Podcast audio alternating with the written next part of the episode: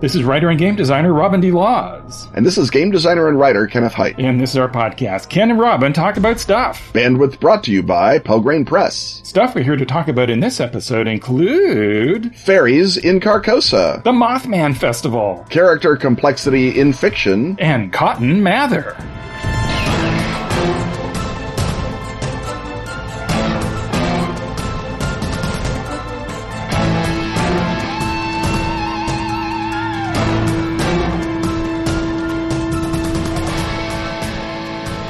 Remember that Dinosaur 5e game we were talking about? Hmm, you mean the one from Atlas Games, uh, Plane something? It's Planegea, Robin. The Star Shaman's Song of Planegea, to be exact. Oh yes, the prehistoric setting for 5e. Well, you can dive into Stone Age fantasy role-playing right now. Tell me more! The digital version of the core book has dropped, so you can order it now for immediate download from Atlas Games. That's awesome! Dare you say dinorific? I do dare say dinorific. There's the Planegea core book PDF, plus the heart-pounding adventure Lair of the Night Thing in PDF, and the custom created soundtrack featuring 54 separate tracks called the Songs of the Stone Age.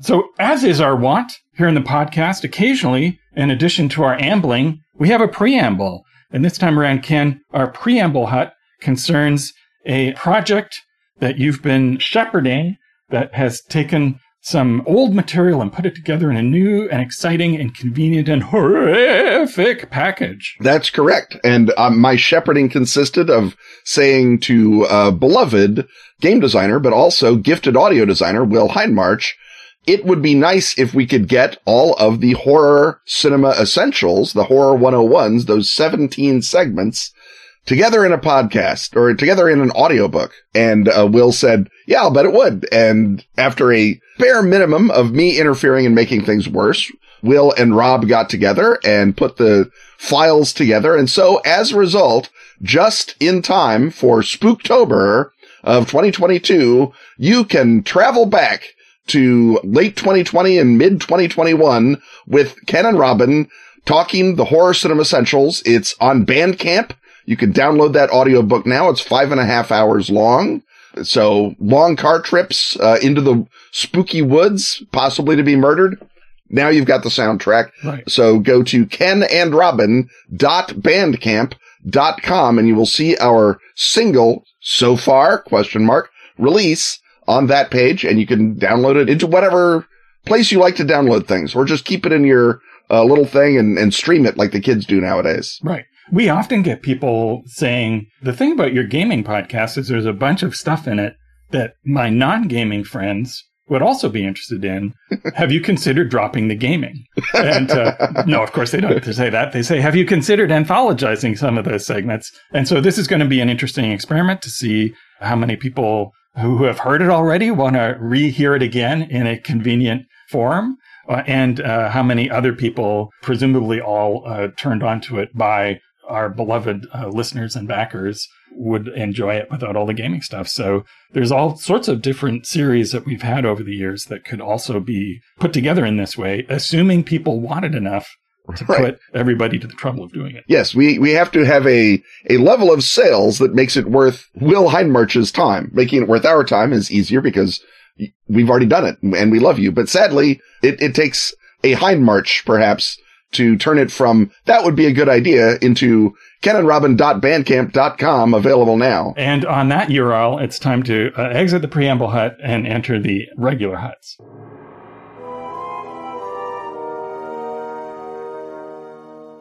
The rattle of dice, the thump of miniatures, the sploosh of the sugar cube going into the absinthe welcome us once more into a gaming hut that's a lot bigger on one side than it used to be. And, and Peter Frampton is, uh, well, he's, he's very pale and he's waving his arms around and He's there's sort of leaves in his hair and possibly antlers. trails coming out of it. Uh, yeah, we are in a absinthiated edition of the gaming hut because we are once more walking into the king in yellow. And when we walk where we shouldn't, we know we are being led astray by fairies, Robin and fairies, obviously the classic horror element, classic fantasy element, classic element of French folklore. It means that the King in Yellow must be nestled waiting for them to occur. So tell right. us all and, about and of that. course, there's parallels between fairy myth and the very, very slender bit of information that we get about the characters in the play The King in Yellow and then the things that I and other people have elaborated on top of Robert W. Chambers' uh, original stories. For example, they live in another realm that you can go to. They are the royals, the king is indistinguishable between a god and a supernatural being and an alien. Uh, if you uh, disobey the rules, you get cruelly punished. And so it makes absolute sense to uh, draw the world of fairy into the world of Carcosa. And in fact, this is not something I'm just proposing should happen. It's in the core book, in the mm-hmm. Paris book. There's a bunch of creatures, fey creatures from Breton folklore specifically that show up as creatures, but they've been all twisted to Carcosa. So there's a Korrigan, there's an Ankou, there's the Nain, who's sort of the big, burly, beat you up sort of fairy, who of course is going to be wearing 1890s uh, formal wear. Uh, and if you want to just hear about uh, Breton folklore, which is a wonderful and weird and uh, twisted and a different version of fair, a less tamed version of the fairy myth than you think about from uh, England, which, uh, you know, Victorianed it up a bit, you can dial all the way back to episode 256, where we talk about that specifically. But I thought this time around, we would look at ways to actually build them into your scenario and have them, you know, how, how do you interact with them? What sort of mysteries do they create? So the idea uh, with all supernatural beings in the Yellow King that are not from Carcosa is that they're still essentially created or enabled by Carcosa. So either they are dormant for long periods when Carcosa is not intruding into the world, or, and you get to choose this as GM, the all of the myths and legends and fears that humans have are then activated and incarnated by the existence of uh, Carcosan energy. So, Ken, if you were to start thinking about a mystery that would bring the Fae uh, into Paris in 1895, uh, what seed are we going seed fairy get it seeds nature? Uh, what are we going to plant to uh, grow into a mystery? Well i would take the uh, sort of the two big concerns of the second half of the king in yellow which are leaving paris to go paint right? So you go out into either a little artist colony like giverny or even out to brittany to paint that's a thing that artist characters do. That's what Chambers definitely did. You got to go look at that nature in order to paint it. Got to go look at that nature and, and get some, some good light, some right. dusk and some dawn light, which is of course good fairy times. And of course the I've fallen in love with someone unsuitable story, which is again, virtually all of the second half of the book. And who's more unsuitable to fall in love with, Robin, than a fairy? So I feel like your your characters or one of your characters' close friends, but I think it's more fun if all of your characters are like, look, uh, we've got train tickets. Let's go out to some placid uh, country uh, ideal, and we'll fish, and we'll chase butterflies, and we'll paint, and uh, we'll maybe fool around, and then we'll come back to Paris, uh, sunburned and happy, and with paintings. And while they're out there, one of the characters or one of the beloved NPCs meets a fairy, paints them, falls in love, and the fairy follows them back to Paris because now the fairy has a hook in them. And it's, oh, that's odd. That country girl, I saw her again in Paris, but she looked like a grisette this time. And oh, and now she looks like she's, I saw her in a painting at the Bon Marché. Oh, that's, and she's everywhere. She's showing up in reflections and mirrors and she's, sort of like closing in on you to draw you in. And of course, the, if nothing is done, uh, the two of them will be discovered painted into a self-portrait that's hung in the salon, and the artist will have vanished off into fairyland, which that painting becomes a little window of. That is the sort of story arc that I would see happening absent action by our heroic player characters. Right. And so the the two choices there are to either have this happen to a, a GMC, a game master character, or to have it happen to one of the player characters. And in either case, the instigating incident that starts to turn it from, you know, the stuff we did last summer into an actual scenario, a problem that needs to be solved, is when that glorious romantic relationship starts to turn twisted and dark. Perhaps as autumn comes, Mhm. we're going to go with the natural cycles of things. And so how quickly you want to start that as part of the story and get to the problem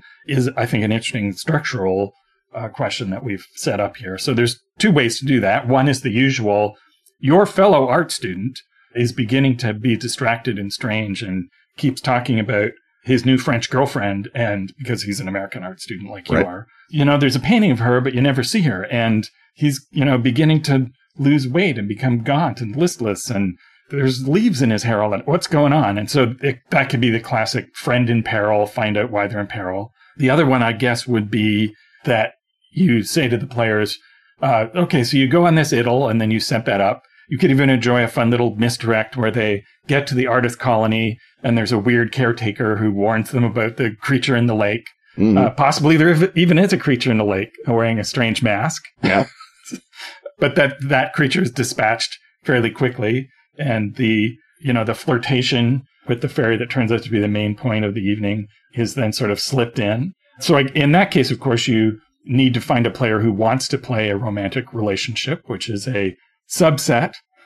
Hopefully not zero percent of your group, but it's definitely a subset of your group. Say who volunteers to describe that and how that sets up and gets going, so that you get the person agreeing that this huge development in the life of their characters actually happened to them. Yeah, and that I think is the fun way to do it. I, I feel like, as you say, the your fellow art student has weird goings on is you know, the Yellow King has not been out long enough for it to quite be your uncle leaves you a haunted house who you've never met opener for Call of Cthulhu, but it is by the time you've run Paris for a bit, it's going to be a fairly standard fallback and anything to prevent standardness is good, I feel like, in a Yellow King game. So Yeah, even if you haven't done it yet, you're going to need to do it later. So Right. don't don't do it now. Right. And, and I would, uh, really, I would really urge people to play out the summer idyll either as its own session where you are doing a misdirect or even a real direct where there is in fact a, a little charming group of community players doing a very old, uh, Commedia dell'arte form that, oh no, we just heard it and thought it up ourselves. And it's sort of kind of the play, but it's not really the play. And of course they heard it from watching the fairies act out the, the play, you know, uh, you know, special fairy times. And so you have to bust up this rural, uh, theater troupe or uh, fight the lake monster or do something else X-Filesy while you're on this painting job. And then in between you slip in the idyll and then the sequel, maybe two or three sessions later is, Hey, that girlfriend you saw in, in, uh, uh Epernay and you painted her. Uh, is that her on the bus, on the omnibus right now? That's wild because she's not dressed like a French country girl anymore. And then you can be the, oh my God, does she track me down? I've got other stuff I got to do. This is awkward becomes, oh, also I have leaves in my hair and I'm not eating and maybe I'm going to vanish into a painted fairyland forever problem. Right. And so the escalation of that is that uh, that one uh, player character is starting to get uh, lots of Composure tests thrown at them. They got to Mhm. avoid the shock cards that start to indicate uh, a transformation because uh, you know normally regular people project their selves and their uh, ideas of what the perfect uh, lover is onto a romantic partner. Well, when uh, when the Fae do it, it has magical effect. It starts to change you. You start to become more elfin. And I, I guess a player who really goes for it will be like, yeah, I'm just going to play this out and I'm going to play myself as wanting to go. And it's up to the rest of the players to stop me. Mhm. But here we have a, another interesting sort of structural issue in a scenario, which is how do you escalate that into a thing with a series of steps and with a mystery where there's a crisis that you have to resolve because it's just y- your friend is getting weird and either he breaks from her or he doesn't. That's not a scenario. That's not a mystery. So presumably there has to be some other overtly villainous Fey character, perhaps a Nain even, who maybe uh, ha- had eyes for your inhuman girlfriend and uh, instead of wanting you to transform into a fairy, wants to kill you, or and perhaps wants to lure you into uh, some kind of trap in order to do that, It might set up a, a mystery, or you know, just maybe murder somebody and pin it on you. That's something that happens a lot in other fiction, but doesn't isn't a, a Yellow King trope. What I feel like would be fun and chambersy is that you have to get someone who is their actual true love to show up at the moment that they're going to be, you know, slurped into Carcosa Fairyland.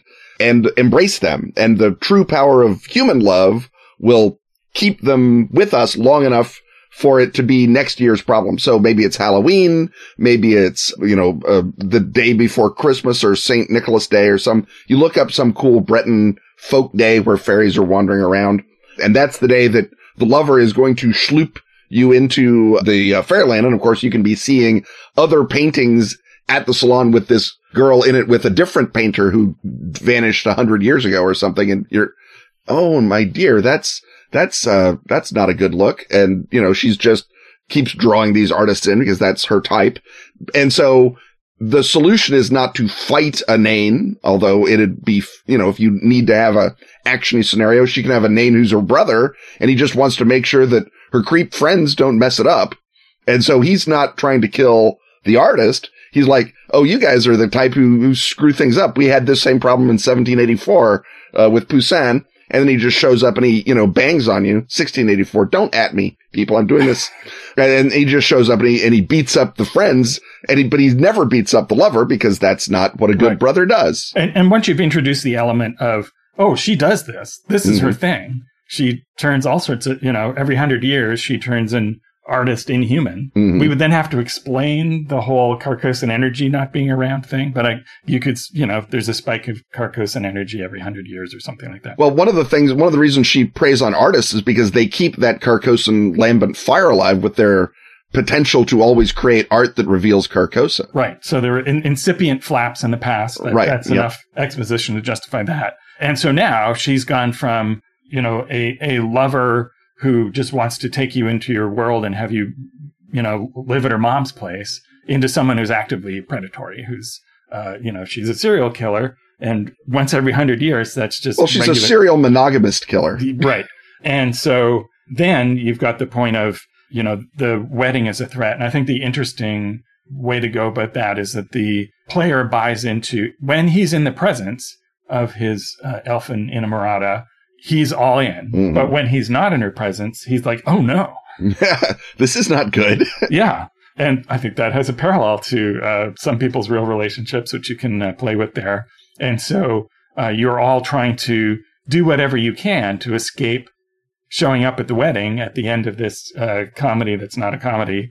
Uh, but of course, it's fairyland. It can move around. The wedding can pursue you. So, you know, and, and then when it does, You've done the investigation. You've learned the secrets of the past. You've learned of the one artist who managed to escape and you've gone to the trouble and danger of finding the thing, the formula that you need to uh, immunize your friend uh, from the threat of marriage. And, you know, maybe that leads to she'll eat an artist's soul, but she won't, you know, try to marry someone who's already married. So maybe the secret is to get to the church on time with some uh, willing friend who's uh, going to have a marriage of convenience to save you from the elves. Or, or maybe if your character had a girlfriend in a previous episode, it turns out, nope, she's maybe not my true love, but she's my truly will save me from Carcosa love. And you are, yeah, now you're married. Now you've got a NPC, a DNPC as we used to say, or now a DG NPC that is going to also need protecting and helping despite the fact that you've got a play to stop, etc.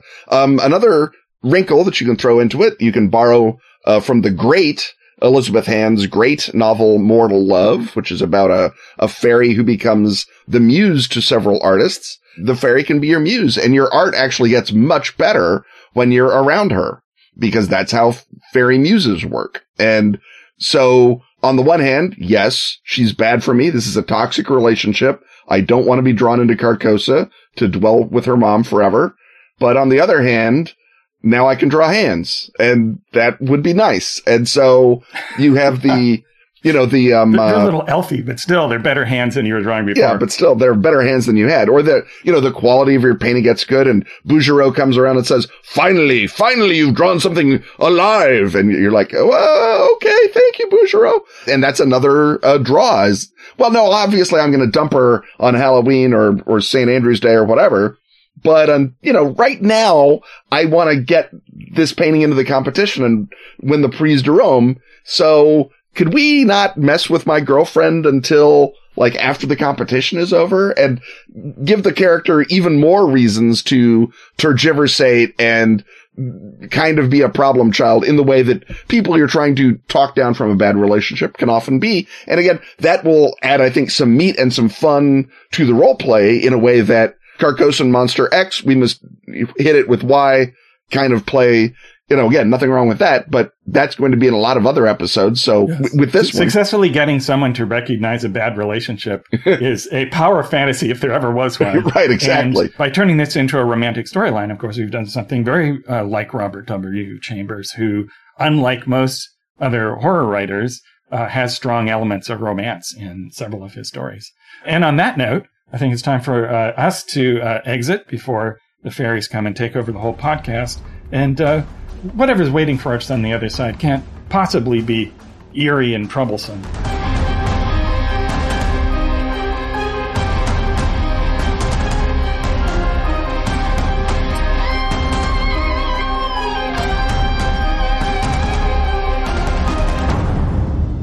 Track down foul sorcerers in a corrupt city clamber through underground ruins, infiltrate the treasure vault of your decadent rival, backstab your way to power and influence. In Swords of the Serpentine, the gumshoe game of swords and sorcery, investigation and intrigue. By Kevin Kulp and Emily Dresner. And your mighty feud pals at Pelgrane Press. Strap on your blades for danger and forbidden knowledge. Tap into the corrupting source of sorcery for knowledge and power. Sharpen your tongue for the rigors of social combat. Prophesy secrets from the past, present, or future. Seek glory, justice, or the chance to live another day on the winding streets of Eversink. That's Swords of the Serpentine. Available now from Pelgrane Press.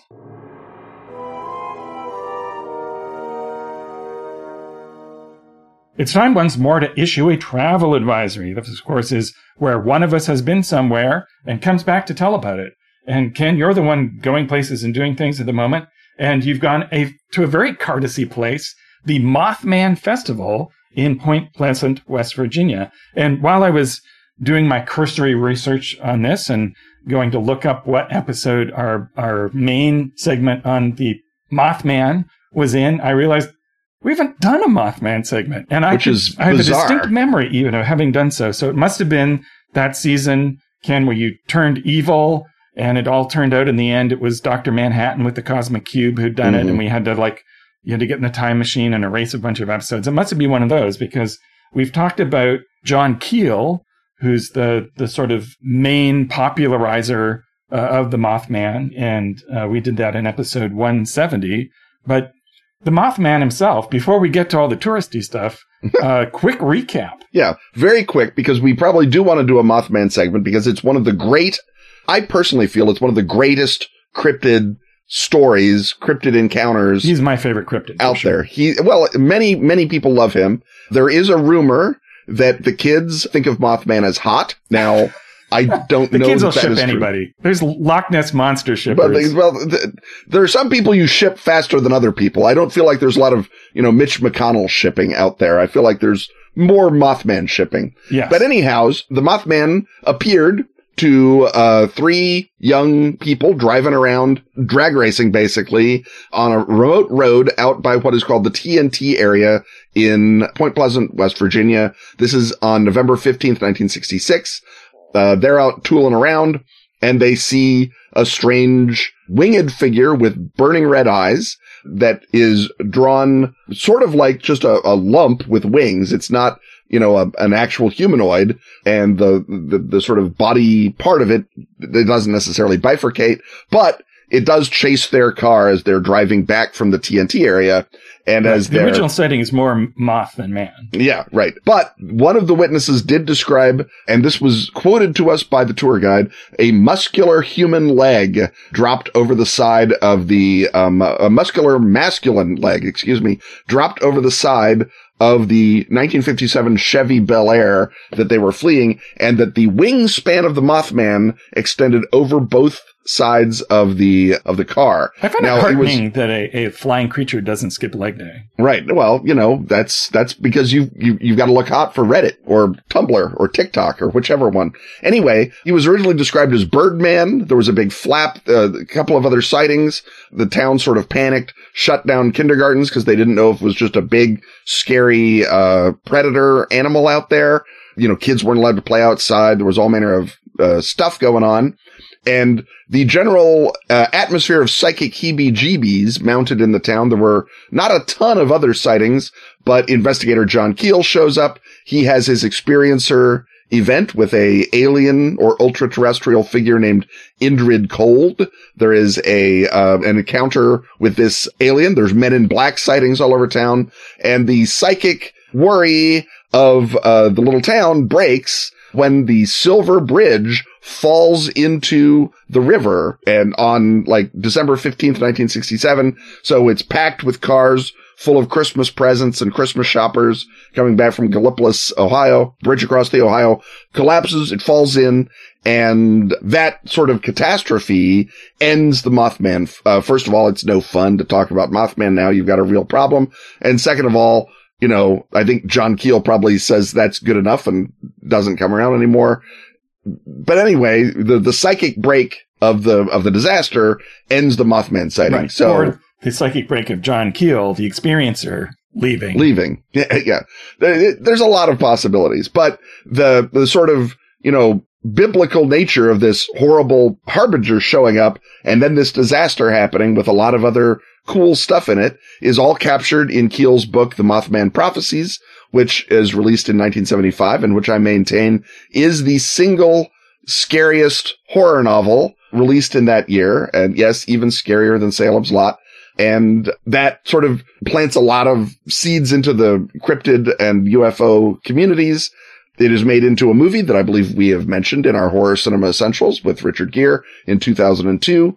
And uh, now, as I mentioned, uh, the Mothman is more humanoid and uh, is in the process of being domesticated, just like all genuine fairy lore is. Right. You know, He's positively festive because Yep. towns need to find out what's the most interesting thing about us that we can wrap a fair or tourist event around. In this case, it's the Mothman Festival. Yep. So what what is it, other than of course the aura of the Mothman himself, that lured you to this festival? I mean, it, it is the aura of the Mothman itself. I do enjoy these little small town festivals. They're just fun in and of themselves. I've been to the Superman Days at Metropolis, Illinois, which is great fun and is very much the county fair, but Superman. I assumed that would be this, the, the, county fair, but Mothman. So the Mothman whack a mole and so forth. Exactly. Beloved friend of the show, Darcy Ross, and I uh, went out in search of uh, Mothman and fun, and we found a much bigger event than I thought it was going to be. It's got cosplay, uh, people walking around in their moth antennas. It's got talks. It's got uh, movies on the Mothman that are debuted at the at the theater in town, which looks Right. like it's so these people should know the next time you should be part of the talk. You should be on a panel. I should be. And it's, um, uh, uh, I think the theater is closed all the rest of the year except during Mothman days. None of which we could get to because it was all super crowded. Uh, we went on the Saturday. The town of Point Pleasant is about 5,000. It's a little under 5,000. The normal tourist load at Mothman days is now over 12,000. According to the TV station, the Mothman festival after two years off may have cracked 20,000. There was pent up moth energy. Pent up moth energy. But the trouble is they all wanted to come on Saturday. So it was jammed. The line to get to the Mothman statue, which is right there in town, around the block. The line to get into the Mothman museum, double around the block. Just impossible to deal with. Just huge crowds. The cell network, of course, goes down completely. So you've got to bring cash for everything. Again, we had a great time, but much of our Saturday was spent sort of orienting ourselves to the the town and to the place. Darcy had very cleverly booked us a tour on a air conditioned bus, which was very helpful, and that drove out to the old TNT area where they used to make dynamite for the government during World War II, and they had all these storage bunkers that uh, they filled up with dynamite and then sent them off to to fight uh, Hitler. And the uh, storage bunkers are still there, many of them abandoned, uh, some of them still in use. And as our tour guide, and one of the wonderful things about this tour, by the way, in addition to the air conditioning, was that the tour guide or guides, there was two of them. They were both locals. One of them was sort of the conspiracy guy. And his theory was that the UFO flap that had preceded Mothman had opened a wormhole and Mothman came from an alien dimension and that the men in black hunted him down and that the bridge was to cover up the hunt for Mothman, which was a pretty dark theory to spring on you in a nice sunny bus. But the other lady was someone who literally had grown up in town. She was a kid during the Mothman flap and she knew all the people that all the stories were about. She knew their families. She'd met them. She was not allowed to play with the kids of the experiencer of Indrid Cold, the Durenbergers. Uh, it's like, nope, you can't play with the Durenbergers. Later she finds out, oh, it's because he thinks he's seen a Martian. And that was a weird thing. And so she had a, a very, very informative, cool take on the whole thing. Her belief was there was a real event. People really saw things. And her argument was no one has changed their story in 50 years. You'd change your story if it was not a true thing. I don't know that that's the case, but it was, you know, an argument. And I didn't learn, I don't think, a single new fact about the Mothman on this tour.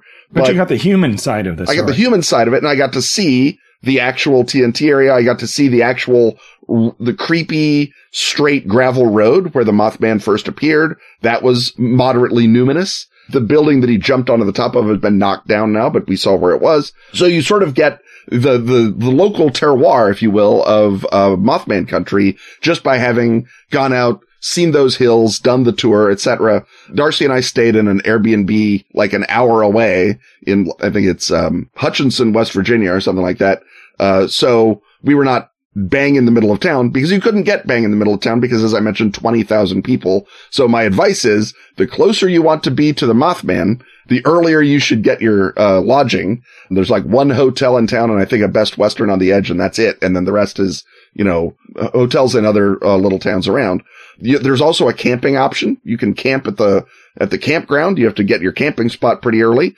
But on Sunday when we came back and the crowds were down to what we thought the crowds would be in the, you know, single digit thousands. The lines were more deal withable and we stood in line to get in the Mothman Museum with a couple of uh, local kids from Kentucky who'd come up and camped at the site. And uh, they were full of, well, first of all, good humor and cheer. Second of all, it's lovely to see someone who's who makes Darcy feel as old as Darcy makes me feel all the time. Well, that, that is the circle of life right there. Right. We were discussing Batman and, uh, the, the one kid was, I, I said, uh, we were talked, we talked about the new Matt Reeves Batman and I said, so what did you think of the Nolan Batman? And he just looks at me like I'm talking nonsense. And I said, Christian Bale, Batman, there were three of them. They made a billion dollars each. And he says, Oh, did that come in a box set? like that's the thing I would know about the Nolan Batman. This is why and, they, when we say another remake, there's always someone who says, this is brand new. Have you heard of this brand new Batman? to me. Anyway, okay, well, were, we're digressing here. We are digressing, but it was a delightful so thing. So, are there like moth burgers and moth curly fries and stuff? There is definitely Mothman uh, themed uh, coffee drinks at the coffee place. There's moth burgers in the in the diners. Again, those places were all just jam packed, even on the on the uh, on the Sunday. So we didn't uh, enjoy the you know, Mothman iced coffee. It's green because all alien things are green. The Mothman was not green, but we did get into the Mothman. It's better museum. than being full of dust, right? If, if something was truly moth themed, there'd be nasty dust in it. You don't want that. You don't want it. Although I guess nasty dust in coffee is just coffee Splenda. grounds, right? Yeah, or whatever it could be. So uh, we did get into the museum, which is terrific. It's a very complete archive of all the sightings and all the mentions lots of stuff from the movie, props and costumes and things from the movie, John Keel's actual typewriter, stuff like that, posters and whatnot.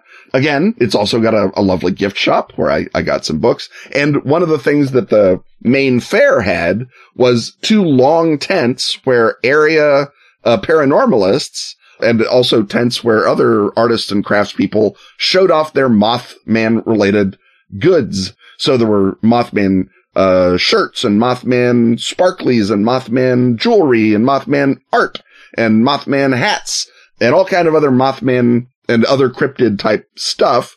Uh, Darcy set as a personal goal the discovery of a Mothman crop top and uh, succeeded in that. I uh, set as a personal goal a Mothman Hawaiian shirt. There was not one, but still lots of things. And in those tents, I saw Well, I saw my alternate self, Robin. I, I looked through the sliding doors past Gwyneth Paltrow and I saw a fellow named Dave Spinks and he had his own tent and his lovely wife and it was Dave Spinks, paranormal investigator. And he had like four books that he'd written and he'd been on a bunch of ghost shows and UFO shows. Did you flip them over and see how uh, small the margins were? I, I looked at the books. They are, they were the kind of books that a paranormal investigator would write.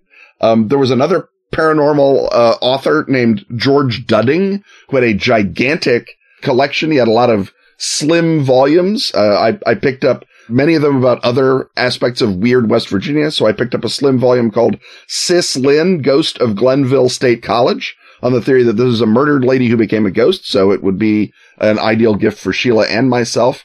Um, I also got his uh, book Mothman Country, which was sort of a big, or Mothman Territory, excuse me, sort of a big compendium of moth energy.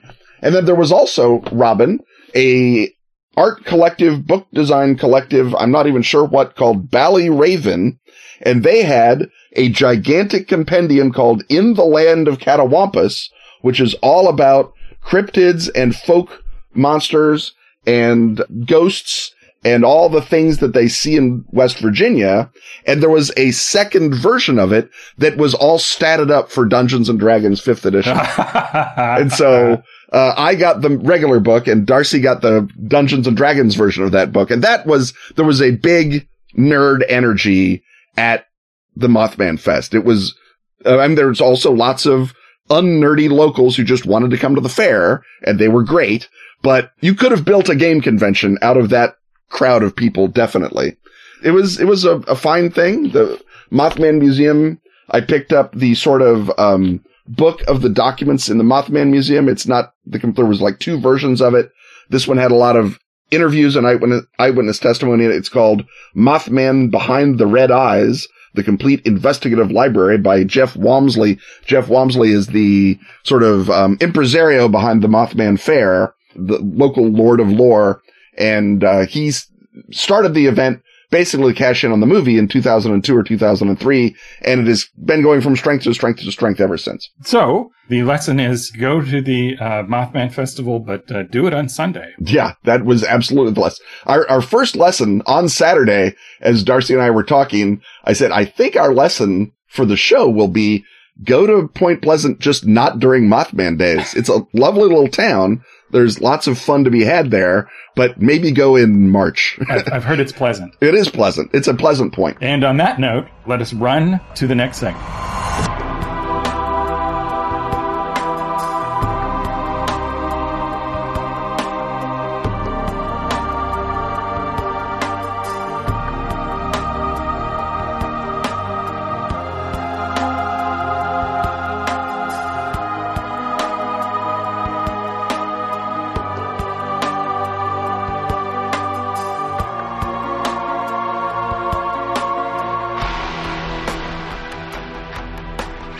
The best of Ask Askfageln is now available at DriveThru RPG. All issues of Fenix Magazine since 2013. That's spelled F E N I X. Can now be grabbed in special English editions. Containing stellar gaming material from our own Ken Hite. And such other recurring stalwarts as Graeme Davis. And Pete Nash. Also find Dice, the gorgeous photo book celebrating that classic gaming accessory. And Freeway Warrior, the series of post apocalyptic choose your adventures by Joe Dever. And if you speak Swedish, not English, that's Swedish, not English, you can delight in every original issue of Fenix. And the new Sagebrush and Six Guns role playing game, Western. How do you say slap leather varmint in Swedish? Uh, oddly, Google Translate refuses to help on that. That's the best of Askfageln on DriveThru. Help us keep bribing the Absinthe Fairy by leaguing with such beloved Patreon backers as Ian Nystrom, Joshua Randall, Yuri Horneman, Kelly Fisher, and Theron Bratz.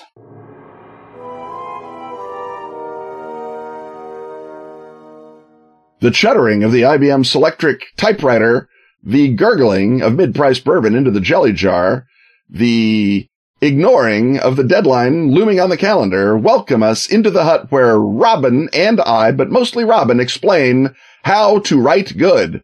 Uh, we have not yet explained how to throw this segment good, but that's another segment. You has to throw it. It's a different segment. And like a writer, you're still struggling with the rewrite. I'm still messing with it.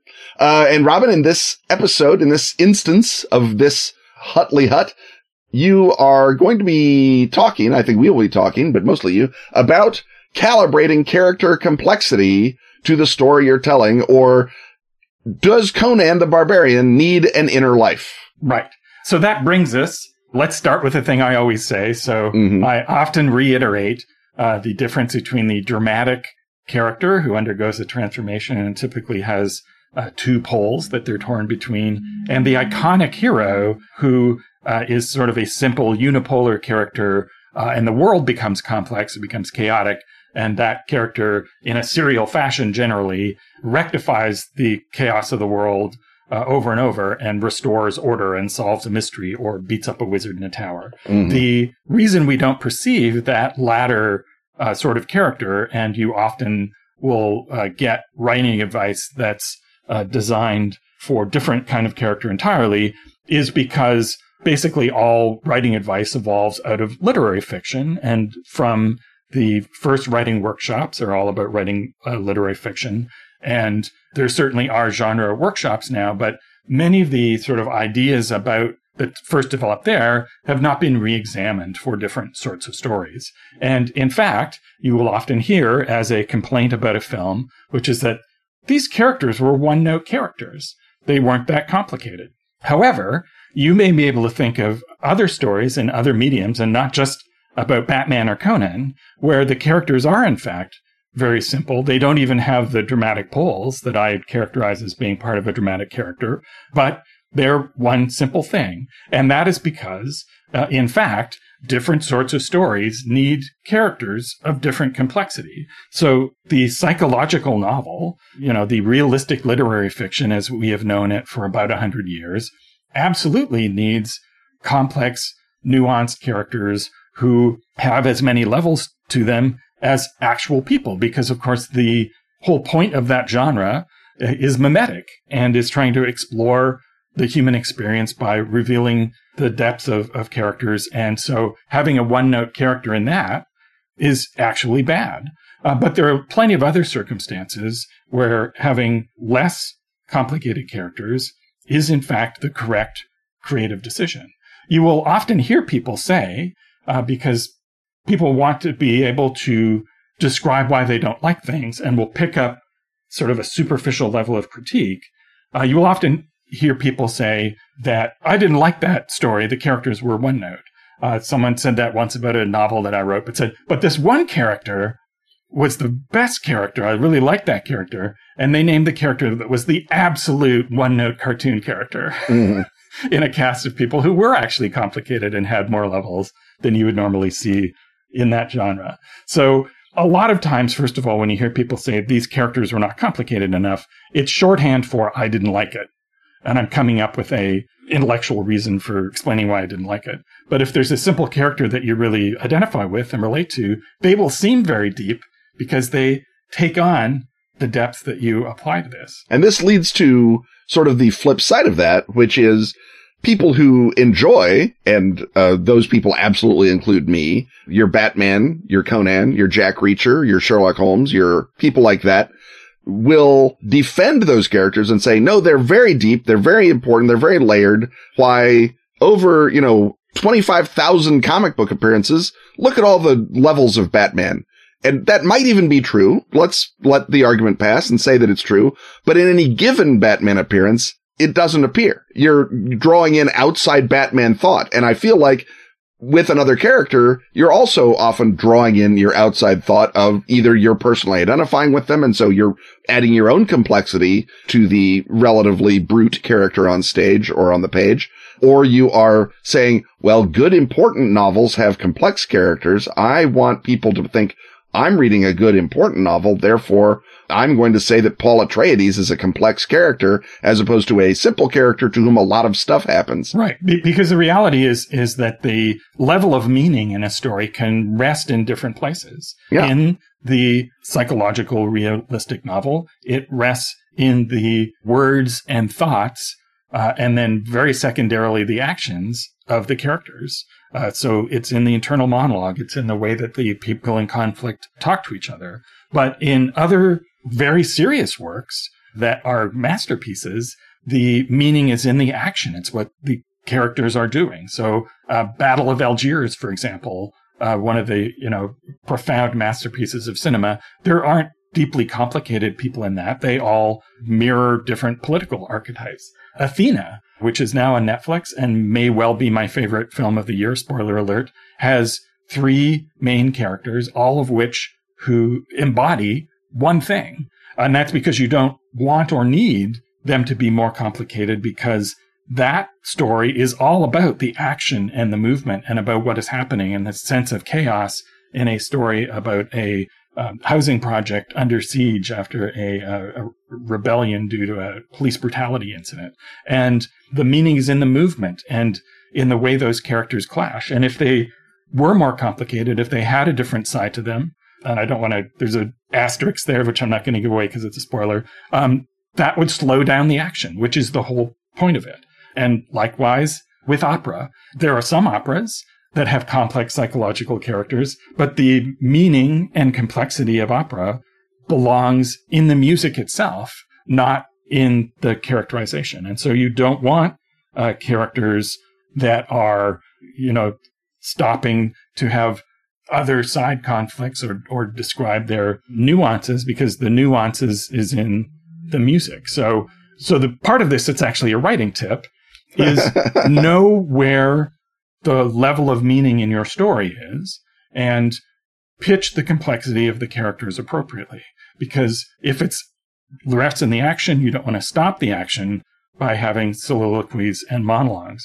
On the other hand, if you're doing a character comedy and the characters are not strong enough for us to laugh at what they do and recognize the humanity in them, but they're just simple stock types, but the comedy doesn't arise from the collision of types, you have failed to create an adequate level of characterization, of recognizability, uh, in order to spawn the laughs that you're looking for. So you can have uh, a relatively lighthearted thing like a comedy that requires more complex characterization, and you can have very serious works that that don't. I would I would say to leave the question of medium aside because then that opens up a whole box and I think we're probably not writing operas, most of us. Um, I would say that you can even gauge the complexity of the character more narrowly than, you know, than that. Uh, I will take three absolute peak masterpieces, all comedies, Lucky Jim, right? Deep character interiority. It's all about recognition of this human being who's put through all this and has to deal with all this nonsense at this college.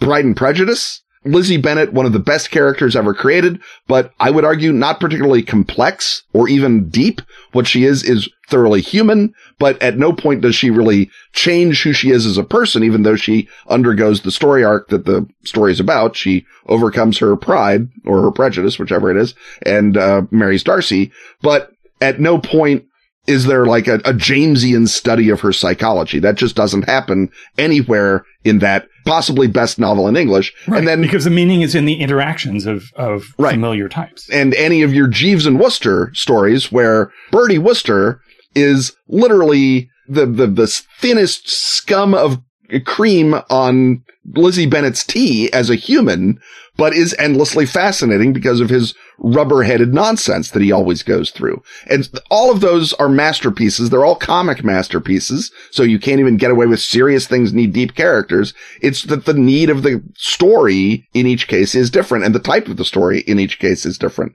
The, the, the comedy in Lucky Jim is a lot of psychological recognition. And the comedy in Austen is the comedy of manners, literally the interplay of characters off of each other. And the comedy in Wodehouse is almost slapstick. But all of them, at no point do you feel like Bertie Wooster is a bad character or a failed character or quote unquote too thin because he's perfect. He's yes. perfect for what the story is. Right. And he's not iconically solving mysteries. no. He's maybe iconically causing a problem that Jeeves needs to resolve. That's Jeeves's job is yeah. to iconically solve things.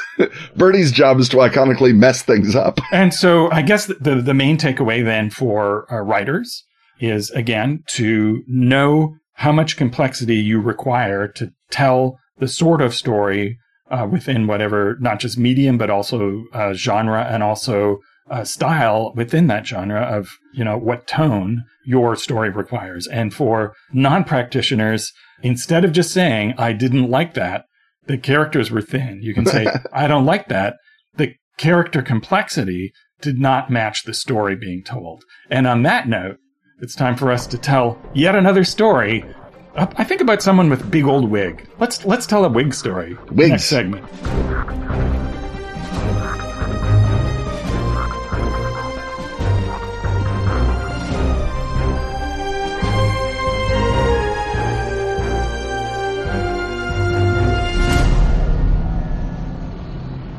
Delta Green Iconoclast, a campaign of horrors modern and ancient, brings a team of agents to a scene of terrors all too real. Mosul in 2016, held by the self-styled Islamic State in a reign of depraved brutality. From a small base at the Kirkuk airfield, the agents must research the horrors to come and prepare for a harrowing infiltration. ISIL fighters destroy mysterious artifacts. A Delta Green veteran goes rogue. Hidden myths permeate the Battle of Mosul. A demon god beckoned by a bloodthirsty cult. Plus, terrifying supplementary material. Rules and guidelines for spying, crime, and backroom deals. New rituals. New tomes. And the dreadful details of a threat to suit all the evils of humanity. Available now in PDF. Or in glistening hardback.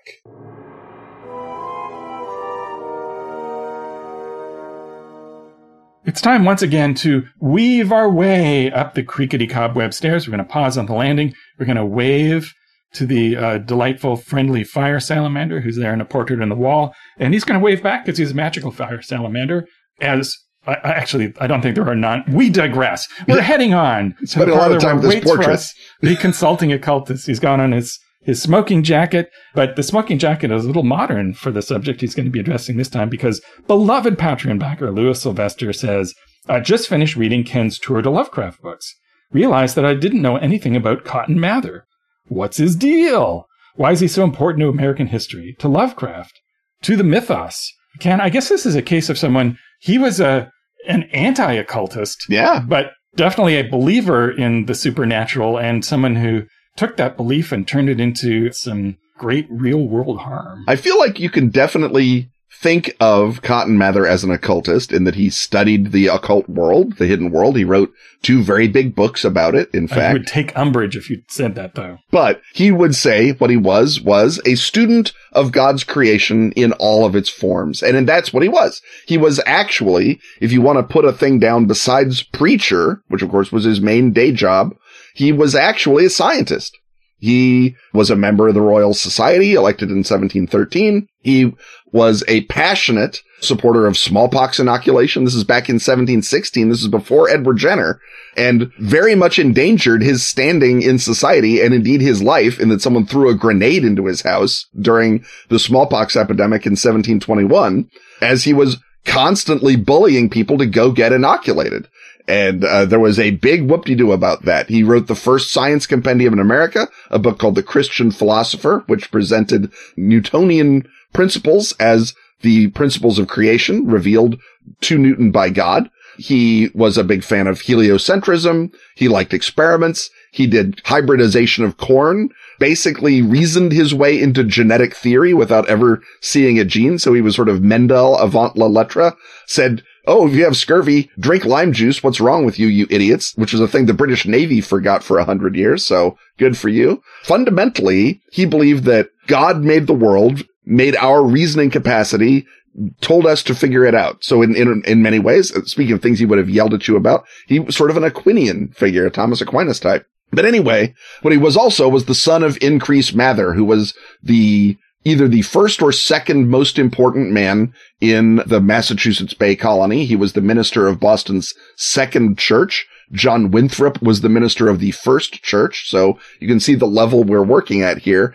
Born in 1663, he becomes the youngest person ever admitted to Harvard. Briefly thinks about not going into divinity and becoming a doctor, is talked out of that, one assumes by his dad. He's ordained in 1685 and becomes co-pastor with his father at the second church until his father finally dies in 1723. So most of his life is spent to some extent trying to establish his own personal identity as opposed to that of, oh, that's Increase Mather's kid. And that's very hard if your dad is Increase Mather. In 1689, he's a political activist against Governor Andros, nearly gets arrested, but fortunately the new dispensation comes through under William and Mary, and he's not. So good for him.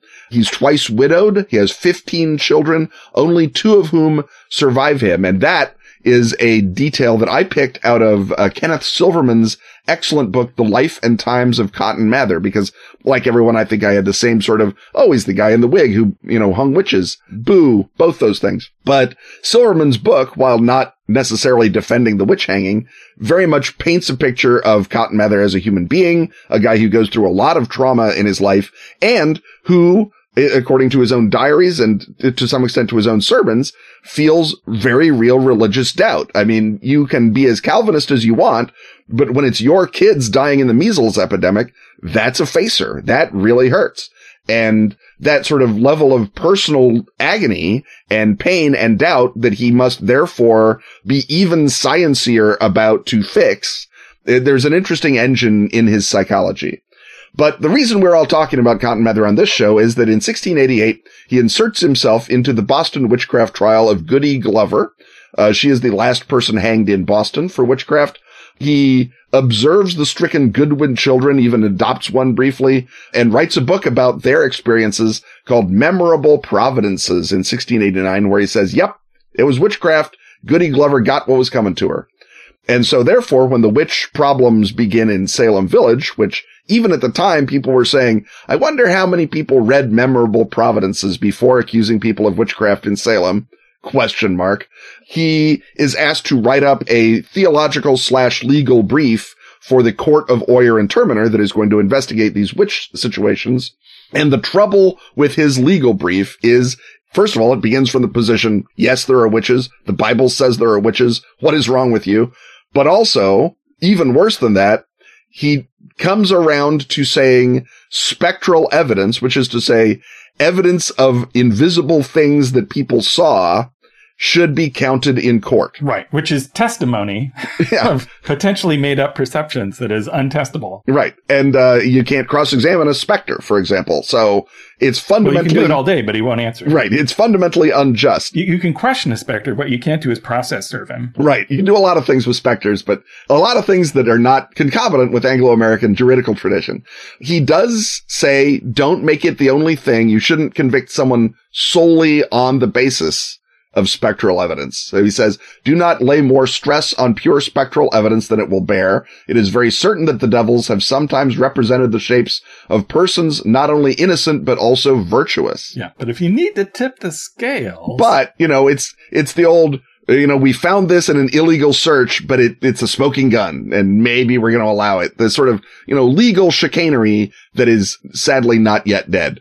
He defended his actions, which Governor Phips eventually, uh, right around the time people said, I saw the governor's wife and she was dancing with the devil and I was told so by a spectral witch. And Governor Phips said, we're not allowing spectral evidence anymore. Sh- shut it down. Shut it all down. So he defends his action in a book called Wonders of the Invisible World, which is a, another gigantic bestseller. And it sort of sets out the prosecution case for the Salem witch trials. By 1702, when he writes his big compendium of uh, the miraculous and sacred history of America called Magnalia Christi Americana, or basically Wonders of Christ in America, he begins to sort of distance himself from the trial. He says, well, that was a bunch of other guys. I was there at like one execution and I said, oh, well, that was probably a witch. And he sort of backs off spectral evidence. So the genuine repentance of the Salem fathers, the letters of apology signed by all the judges at the court of Oyer and Terminer, the sackcloth and ashes that they'd all piled on themselves after the sort of madness broke and Governor Phips said, we're not going to hear ghost testimony anymore. That probably had a definite effect on him and it absolutely had a political effect on him because all of a sudden he was a shoe in to be the president of Harvard after his dad left the job. But Harvard got a little uppity and said, maybe we don't want spectral evidence guy running Harvard. And right, so because in, in fictional portrayals of this and other witch trials, it is often boiled down to society has gone completely fanatical and this is the prevailing view and everybody thought that way. Mhm. And it was only, you know, in centuries later, in the light of true understanding that we know that these people were impossibly backwards and horrible and therefore we're using them as a metaphor for a contemporary act of political hysteria. But in this, and also in many other witch trial situations in Scotland and uh, throughout Europe and elsewhere, at the time, there are always plenty of people going, wait a minute, this is a travesty, or hold on, you can't, even if ghosts are real, if they're unprovable, you can't get their testimony. What are you talking about? Right? There's, this was always, or quite frequently, a contentious matter at the time, and not Yeah. everybody was a credulous rube. And again, given that Mather was very important politically, the Mather family was, his dad was, he had political enemies Right. who, And he- even if they was a big believed, time firebrand, he was a, a Puritan hardliner. Right. He was making Massachusetts godly again. hmm endless Jeremiads about how, you know, you, you deserve all the problems you have because of your falling away from the true faith. And the political opposition to Mather, even if they also agreed there are witches, they still went out of their way to say, well, there may be witches, but this case is badly tried. You messed it up, Cotton Mather. You, you, you. And so even though Mather didn't really have a lot to do with the actual matter of the trials, it became politically expedient for his enemies to hang them around his neck, as it were. Right. And as you pointed out, he arguably laid the framework, the imaginative framework for the accusations in the first place. Yeah, I mean, he certainly pumped it up. The, the, the framework existed well before Cotton Mather. As you said, we'd been having witchcraft trials in New England for some time and in the West generally for 150 years by that point. But he definitely made it a local thing and very possibly contributed to the sort of atmosphere of, oh, I don't like goody, you know, Burroughs. I'm going to accuse her of being a witch that led in many, many cases to Salem.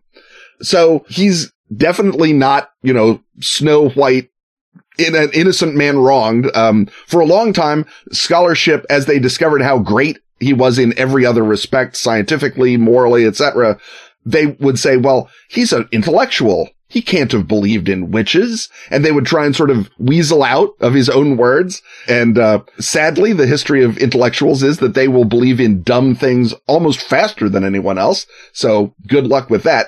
But Cotton Mather, while a complex figure, still probably earns some of the mean portraits that Lovecraft paints of him in his fiction to answer the last Right. bit. And I guess we should also point out that he was a practitioner of the then accepted widespread crime of owning people and extracting labor from them. Right. Yeah. He had, uh, three slaves over the course of his life. Slavery was not yet illegal in Massachusetts. He, you know, believed that all slaves should be raised Christian. They should be converted. They should be treated as you would treat a Christian servant in your house. He had some sympathy for a slave revolt. Yes. He, he wrote a, a thing that said, well, if they revolted, was it you? Did you do a thing? Were you mean to them? Maybe that, maybe you had it coming in the sort of you had it coming attitude that he had about most things. That was his main political was- that was his vibe. More popular in that day than, than it would Yeah. be now. And in fact, the slave who is reported to have told him about inoculation as a thing that was done in Africa and got him interested in it, that slave refused to convert to Christianity, said, I've seen how that's working out for you guys. No, thank you. And when he refused to convert to Christianity, Mather said, well, if I can't raise you as a Christian, I shouldn't be owning you and manumitted him, which I assume the other two slaves were like, damn it. But uh, so again, a more complex figure while still, yes, owning slaves. Right. So the Lovecraft bit. The Lovecraft bit. Lovecraft owned a, I forget if it's a first or second edition, a very early edition of Magnalia Christi Americana, and he read it obsessively. He loved it. And he loved the weird creepiness. He loved the old timey language. He loved everything about it except that it was written by a guy who really believed in God, which Lovecraft absolutely did not. So he's got this very complex love-hate relationship with the Puritans. And you see over the course of his letters, he'll say, you know what? You know, give the Puritans credit. They were artists. They were dark, horrible artists, but they were artists nonetheless. And by the end of his life, he says, you know what? The Puritans were right. Everything is going to hell. This is not wrong. I've given them a bad rap, but in the fiction, they are always the sort of the bad old 17th century before the light of 18th century reason reaches New England. And they are where darkness festers because they did everything in secret. The secrets got worse. And he literally says that in, um, I believe in Picture in the House. And he, he puts a copy of Magnalia Christi Americana in the House of the Cannibal to illustrate the kind of mindset that the guy's in. The beast in the unnameable, he actually takes from a bit in, uh, Mather's MCA and Magnalia, uh, from book six the book six, which no one should read after dark, as he says. And, uh, Mather is talking about a guy who had sex with an animal. And, uh, when an animal was born with a weird, uh, blemish in its eye, they said, that looks just like old George's eye. Hey! and then they hung him for it. Lovecraft, of course, turns it into a ghost monster that lives in the window because he's Lovecraft. He is the foil for Pickman in Pickman's model. Pickman is all like, I'll do things Mather doesn't do. I'll show you things Mather was scared to see. And of course, uh, what Pickman is doing is trafficking literally with underground powers. So Mather is sort of the good guy structurally in Pickman. In Charles Dexter Ward, Lovecraft actually got the quote that he ascribes to Borellus from a Mather summary. And then he cites uh, the Magnalia Christi Americana again in Charles Dexter Ward. And finally, uh, Mather gets a brief walk on in Dreams in the Witch House when Keziah Mason escapes from Salem jail into hyperspace. Uh, Lovecraft says, not even Cotton Mather can explain the curves drawn on the wall of her cell. And not even Cotton Mather, the smartest guy in America can't figure it out. And that is Mather in, uh, Lovecraft. And to Lovecraft, Mather represents this sort of you know, literally the ancestor you don't talk about, right? He recognizes in himself a lot of Cotton Mather, I would assume, and doesn't want to admit it. And in, in a way, that's a very Lovecraftian attitude to have towards your spiritual ancestor, I suppose. Within the mythos, the job of being a preacher who smites a mythos has been given to other figures. Uh, there's Reverend Ward Phillips. There's Abijah Hoadley. There's other people. Lovecraft never makes Mather, you know, out there smacking Yog-Sothoth around. A, right, because, because it, he's not writing in that period. And B, because he doesn't want to give Mather the credit, right? He, he would rather die than, than admit that Mather had a point. But the importance to the mythos is Mather as symbol of the repression under which the witch cult burbles away. And again, Lovecraft wants to have it both ways. He wants Mather to be a uniquely repressive, terrifying figure, but he also wants the witch cult to have been real and worshiping Nyarlathotep. And I feel like, you know, you gotta, at some point, those, those cars have got to cross and you've got to figure out which one gets hit. Well, even if you're arresting people who are in league with Nyarlathotep, you have to prove it. Right. You can't use spectral evidence to convict Yeah. them. You just blow up their house at night when no one can stop you. That's, that's what we've learned in gaming about how justice works. Yes. Well, don't don't do what the player characters would do in any justice system. That's just generally good That's advice. point number one. Right. And at your gaming table, uh, Mather can be someone you cite as an early source uh, that undoubtedly he wrote about whatever weird monster you just made up that week and has some clues about it. And uh, how else do we uh, bring him into play? I mean, certainly if you're playing a, any kind of occult game, horror game set in New England, you know, dive through the Magnalia Christi Americana. It's obviously, it's free. It's online. It's searchable or you find a good edition with an index. Find something creepy. You get an actual Mather quote. I mean, it worked for Lovecraft literally twice. So surely it can work for you a couple of times. You can also present Mather as the head of a secret tradition because he was a scientist who knew things.